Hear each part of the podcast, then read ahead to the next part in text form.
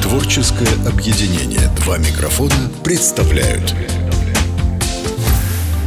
Это «Сильная сторона». Подкаст о стойких людях, волевых поступках и сильных эмоциях. Его мы делаем вместе с краснодарским фитнес-клубом Bull Gym. Сильнее всех, владеющий собой. Давай с нами. Сильная сторона. Привет, это «Сильная сторона», оценочные суждения, ваш любимый подкаст, друзья, который мы записываем здесь, прямо в клубе Bull Gym. И я рад представить начальников подкаста. Вот если вы увидите этого человека в Bull Gym, то ваше настроение поднимется так же легко, как штанга в жиме лежа. Приветствую, Вячеслав Евсюков. Здравствуйте. Здравствуйте, Вячеслав. Да. И вот, пожалуйста, второй юноша в легких штанах, белыми зубами, Виталий Скобенко. Здравствуйте. Здравствуйте. Виталий, вот значит, сколько инсайтов от вас можно получить в общении в зале? Сколько можно сжечь калорий, пока слушаешь вас? Сколько интересных, душещипательных и интересных историй можно услышать от вас, посещая клуб Bull Gym и занимаясь вместе с вами? У меня такая здесь практика, наука. Я здесь для этого.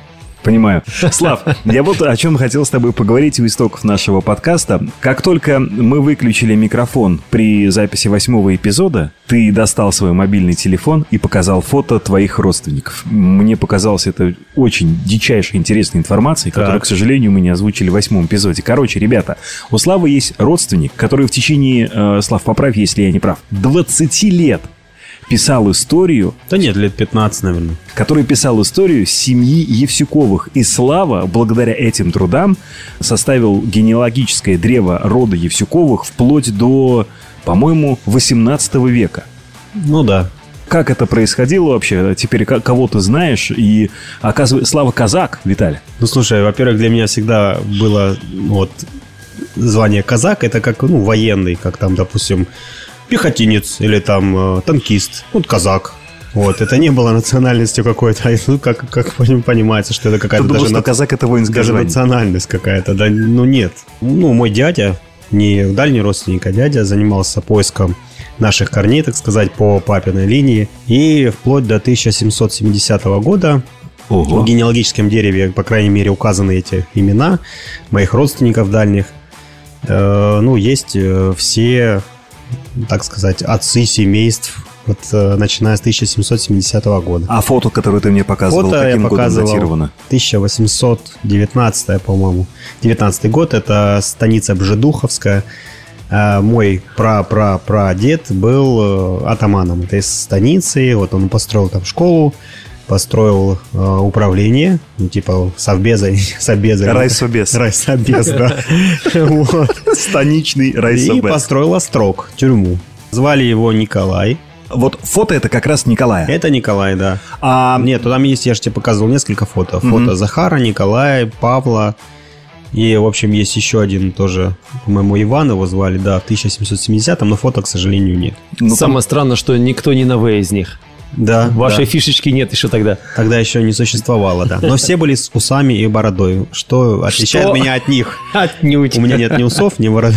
Кстати, да, один из немногих тренеров Bull Gym, который отказывается от ношения и усов, и бороды. Это они от него отказываются. Я бы, может быть, бы и рад. Да не растет. Они со мной не ходят. Спросите у Сычёва на рассаду. Да-да-да. Так, а от кого вы сейчас ведете вот отсчет своего генеалогического древа? От... Ну вот Иван, он датируется 1700... Евсюков Иван? Да. Иван, не знаю, отчество. Потом идет Павел Иванович, потом идет Николай Павлович, потом Захар Николаевич. И Артем Усов. Потом Иван Захарыч. Это дедушка, ну и, соответственно, Виктор Иванович, мой папа, и я, Вячеслав Викторович. Поясни, это принято по отцовской линии составлять древо? На самом деле, мне кажется, нужно составлять древо и по отцовской, и по материнской линии.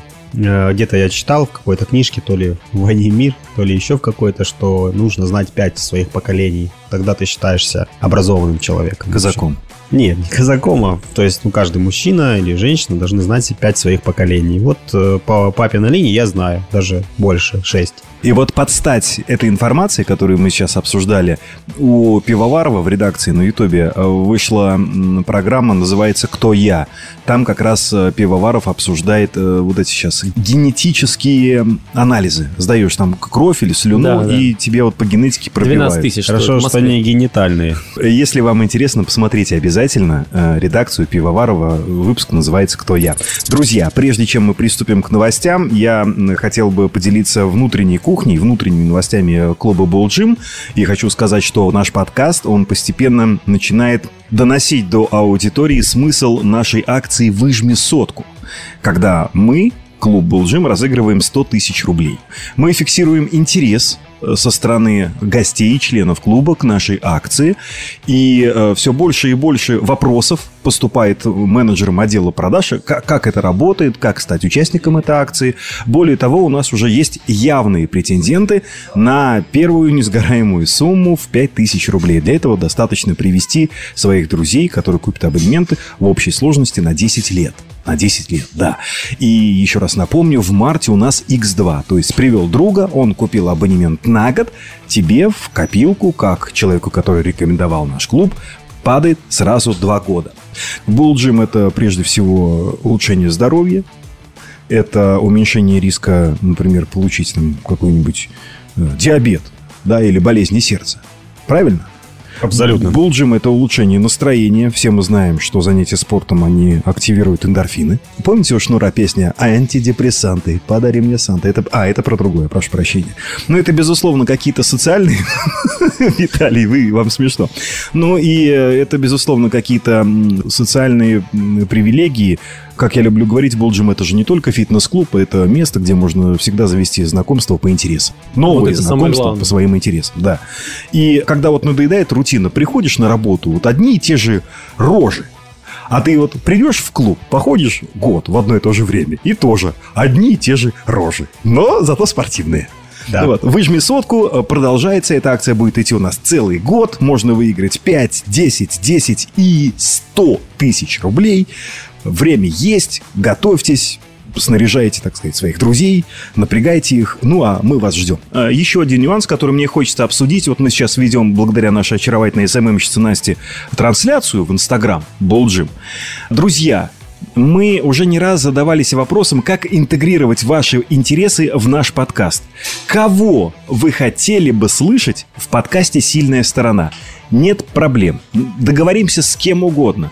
Ну, я вот со Славой обсуждал возможность участия нутрициолога. Но Слава против. Он говорит, сейчас каждый, кто двухмесячные курсы закончил, нутрициолог. Я ему предлагаю, например, эндокринолога позвать. Вот, Виталий, вот как вы думаете?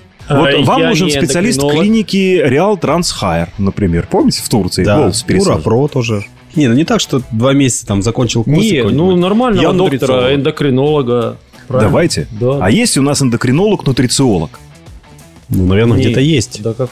В общем, друзья, если вам интересно, если вы хотите кого-то услышать, обращайтесь к нам в клуб. Ну, или есть контакты для связи в описании подкаста. Без проблем. А вот теперь к новостям. Отлично. Да? Давайте. Сильная сторона. Если вы позволите, сегодня я буду заводилой и озвучу основные тезисы по теме, которую мне интересно обсудить. Ну, во-первых, вы же знаете, что я пытаюсь правильно питаться. Угу. Я неспроста подобрал именно этот термин. Пытаюсь. Потому что иногда организм дает сбои. Слабохарактерный я. Бывает, что нет-нет, а да. Да и да. Да и да. Так вот, сегодня поднимаю вопрос о поисках идеального рациона питания и прироста мышечной массы. Наткнулся на такую статью. Какое количество белка действительно необходимо для достижения желаемых результатов? В 2017 году было исследование, где ученые проанализировали 49 исследований.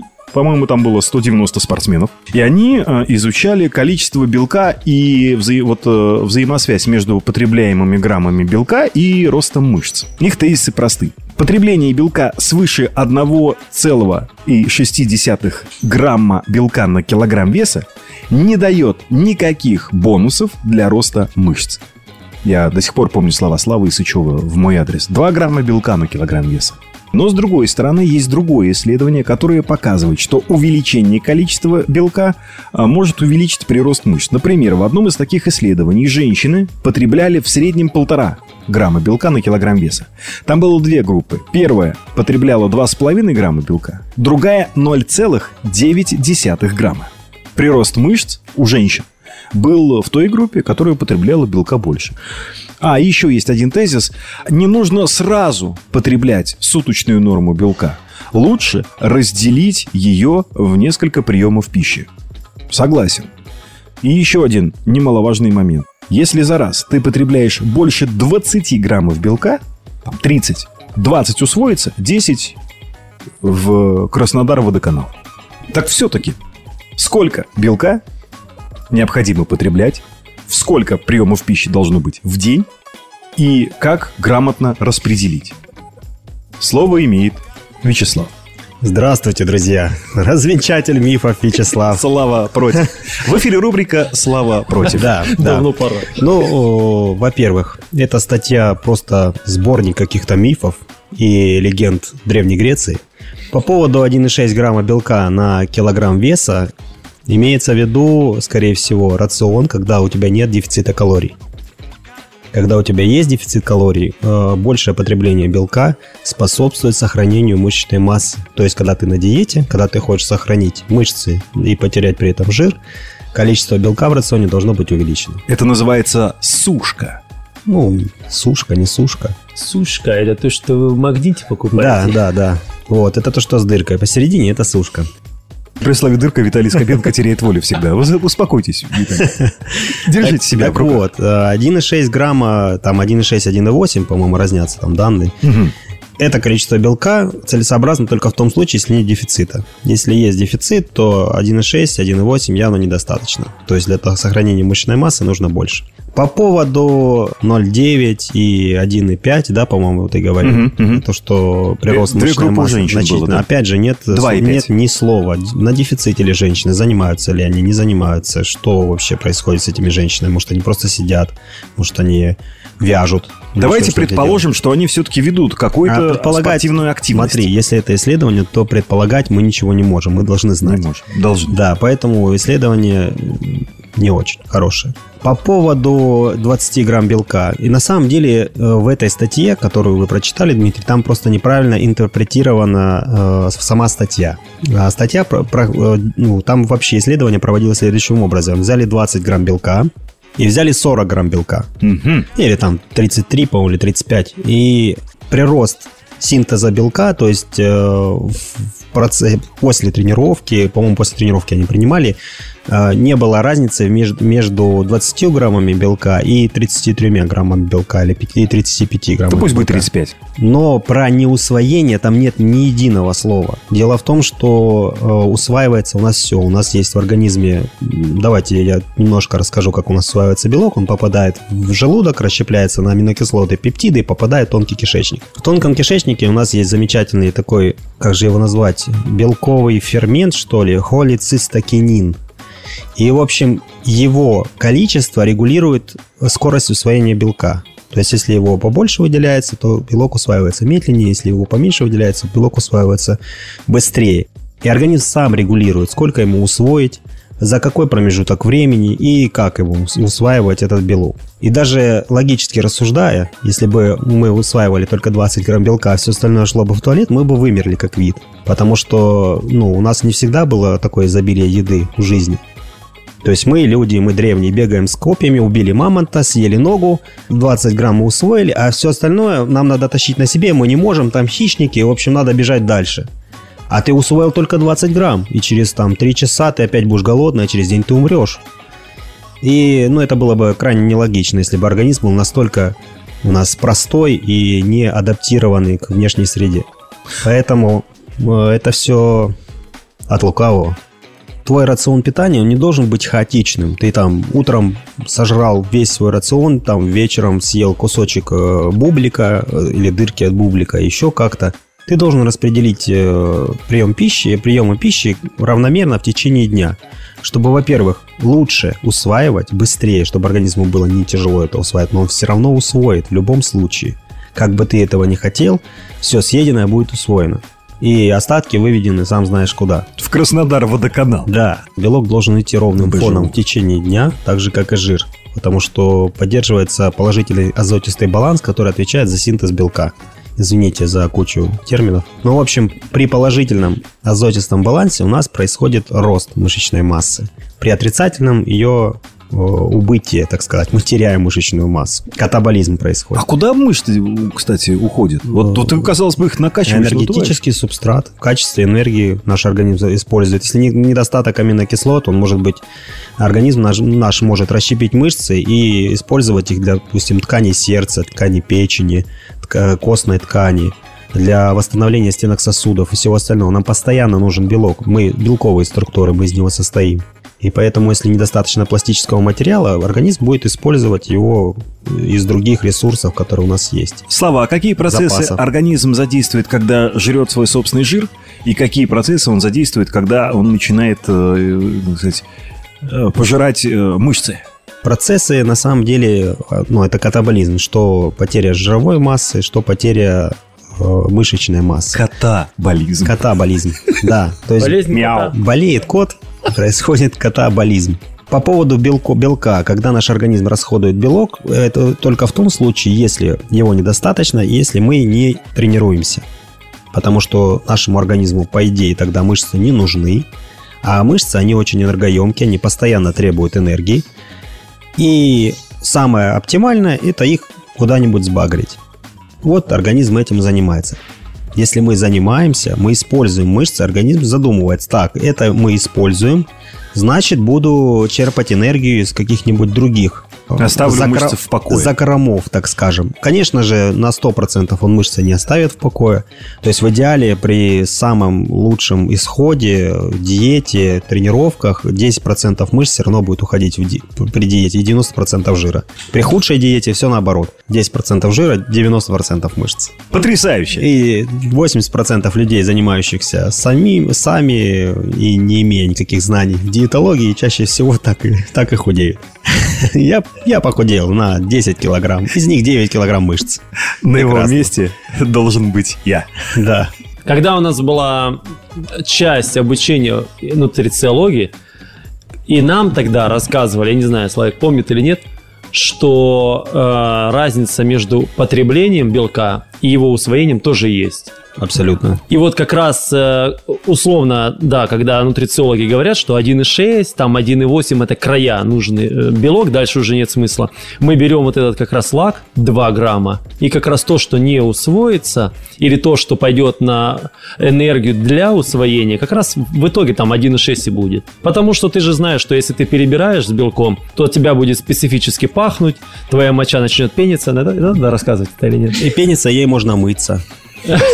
Опять же. Давайте. Виталий говорит про термический эффект пищи. Так вот, у разных макронутриентов, жиров, белков, углеводов, термический эффект пищи разный. Вот у белка он 30%. Что такое термический эффект пищи? То есть то количество энергии, которое тратится на усвоение того самого макронутриента. Вот у белка это 30%, у углеводов 10%, у жира порядка 3 или 4%. Помнишь же великий источник, как же там, источник идеального похудения? Это продукты, которые термическая обработка, она тратится больше, чем калорий по факту там есть. Типа сельдерей ешь, там него столько калорий потратится, а в нем столько нет, и ты будешь худеть. По факту есть только один продукт, один пищевой вариант похудения. Это лед. Лед положил, в воде 0 калорий. А лед, чтобы разогреть, организм будет тратить энергию. Есть вариант заболеть, правда. Серьезно? То есть и умереть. В принципе, если жрать лед, то... Если жрать лед, то организм будет выделять тепло. Да, в теории это так работает. Понятно. Да. Вторая новость. Новость гласит о том, что мужчины болеют чаще, чем женщины. Да вы что? Да. И всему этому есть причины, всему этому тестостерон. Как мы все прекрасно понимаем, что тестостерон отвечает за мышечную массу, за вторичные половые признаки, за густую бороду и так далее и тому подобное. Но в том числе большое количество тестостерона снижает иммунный ответ нашего организма на всяческие заболевания. То есть наш иммунитет реагирует слабее на вирусные, на бактериологические заболевания при повышенном уровне тестостерона. Вот оно что! Да. Поэтому... Именно поэтому мужиков 37,2 и все. Поэтому, да, мужчины чувствуют заболевания более, так сказать, они более чувствительны к даже пониженной даже температуре 37,2, 37,5. Они чувствуют себя реально разбитыми, убитыми, не так, как женщины. Женщины переносят такую температуру намного проще. Да. Да, это связано в том числе и с гормонами. Говорится, что у женщин главенствующие гормоны — это эстрогены, прогестерон, эстрадиол, все остальное. И эти гормоны, они стимулируют иммунный ответ на различные патогенные вещи, которые в наш организм пытаются внедриться и заболеть нас. В том числе также была проведена небольшая корреляция. Тут, к сожалению, не написано, кто автор этого эксперимента, что... Кто автор корреляции? Да, что пол человека тоже влияет на переносимость COVID-19. А, пол человека. Пол человека. А я думаю, гендер человека влияет на переносимость ковида. То есть женщины переносят его на 20% легче, чем мужчины. Это очень любопытный факт. Да, но еще один факт, который говорит в пользу не женщин, а мужчин, в том, что женщины, допустим, они болеют больше различными, как это сказать, хроническими заболеваниями, такими как артриты, псориазы и тому подобное. А вот мужчины как раз плохо переносят различные такие вот ОРВИ, гриппы и, да, а женщины реже болеют этими вещами, переносят их проще. Любопытно. Да. Любопытно, никогда не знал. Во всяком случае, сейчас у меня есть аргумент. Потому что когда у меня 37,2 и сопельки, жена начинает сразу: ой, посмотрите, а ты правда лежишь и не понимаешь. Почему? Почему так? Постоянные слушатели подкаста «Сильная сторона» неоднократно слышали из уст Славы такие слова, как тестикулы, фертильность и тестостерон. Короче, в Китае провели эксперимент, связанный с фертильностью, тестостероном и яичками мышей. Обо всем по порядку. Мышей разделили на три группы. Первая группа употребляла воду мышей. Вторая группа пила колу. Воду мышей? Просто воду. Воду мышей. Мышиная вода. Мышиная вода. Вторая группа мышей пила колу, третья пила пепси в течение 15 дней. Потом китайцы достали все три группы и стали делать следующий анализ. Забрать кровь и взвешивать яички мышей. Короче, выяснилось через 2 недели, что мыши, которые пили колу и пепси, у них яички больше стали, и уровень тестостерона повысился. А вы говорите, Вячеслав, что фертильность, благодаря вот этим газированным напиткам, у мужчин снижается, а вот оно, пожалуйста, растет. Так это мыши, это не мыши, мужчины. Да. Я не знаю. Они не мужчины. Они мыши. Так.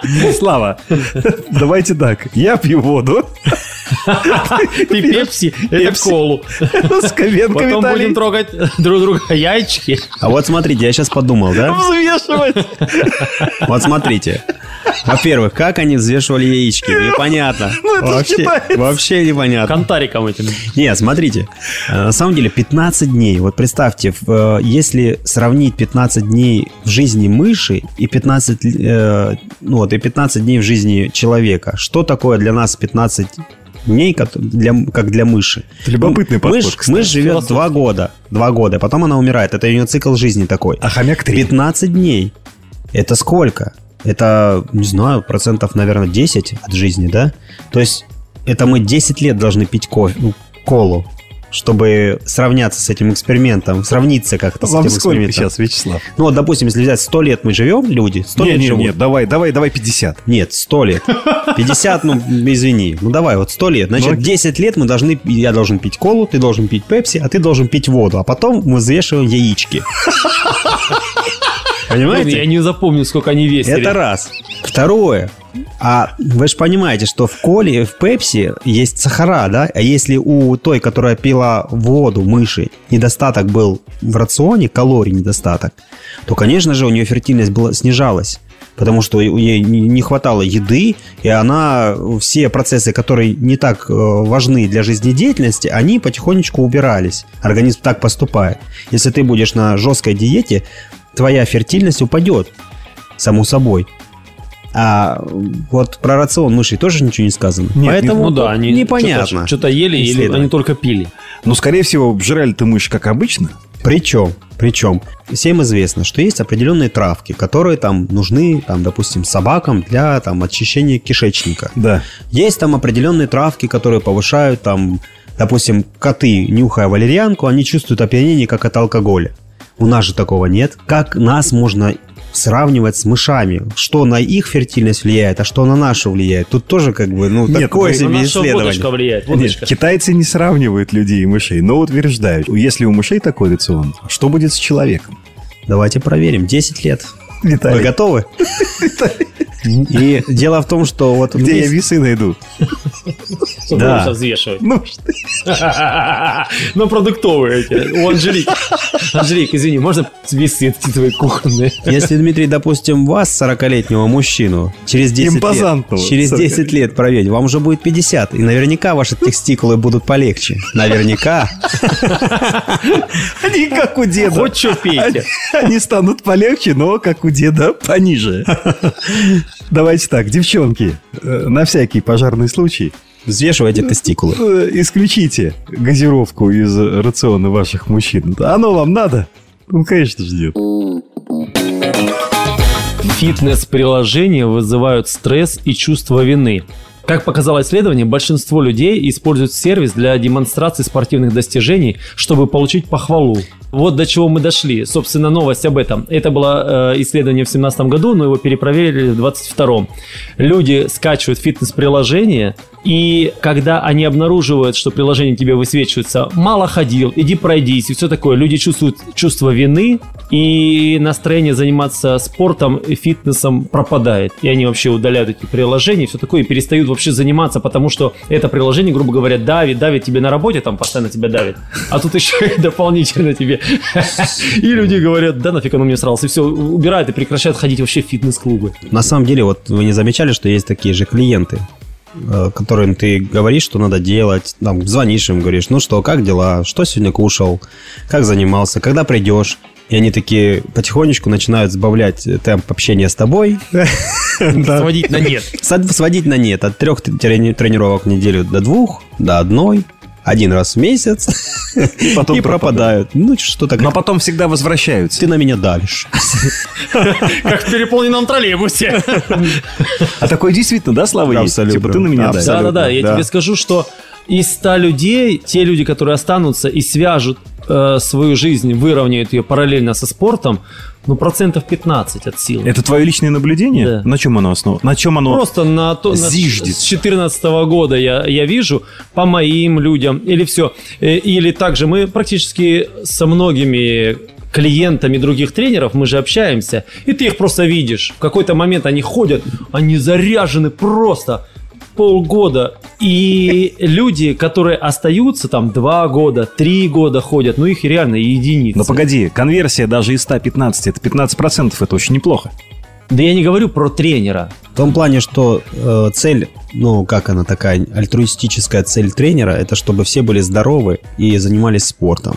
Так вот, из 100 человек будут здоровы и будут заниматься спортом только 15%. Я тебе об этом. Мы же о чем говорим. А все остальные так или иначе закончат что это шествие. Люди... Сейчас я похудею, немножко сбросил 3 килограмма, и все. Поехал на выходные, набрал 4, такой, да нахер оно нужно. И все, и они останавливаются. Типа, да ну ничего не получается. Да, да. И тренер, позанимался, а потом, вот как Славик говорит, реально, они приходят, говорят, 3... а может 4 раза в неделю ходить? И ты такой, это поначалу. Давай, да, войдем в русло, а потом 4. Он, оп, 3, потом, да что-то я сегодня не успеваю, там, давай на понедельник уже 2 раза в неделю. Ты понимаешь, что человек, ну, грубо говоря, он перегорает. На этой неделе подходил к Мхитару Доваяну. Говорю, Мхитар, вот этот клиент, он был заряжен при оформлении, он был максимально настроен на спорт, на спортивный движ, на фитнес. Но он уже не ходит месяц, где он, Миш? А он говорит, этот бухает. Друзья, это был подкаст «Сильная сторона». Оценочные суждения. Слава, Виталий. Все лучшее, что происходило со мной вот за последние 2 часа, было в вашей компании. Благодарю вас. И вам спасибо, Дмитрий. До новых встреч. Всем пока.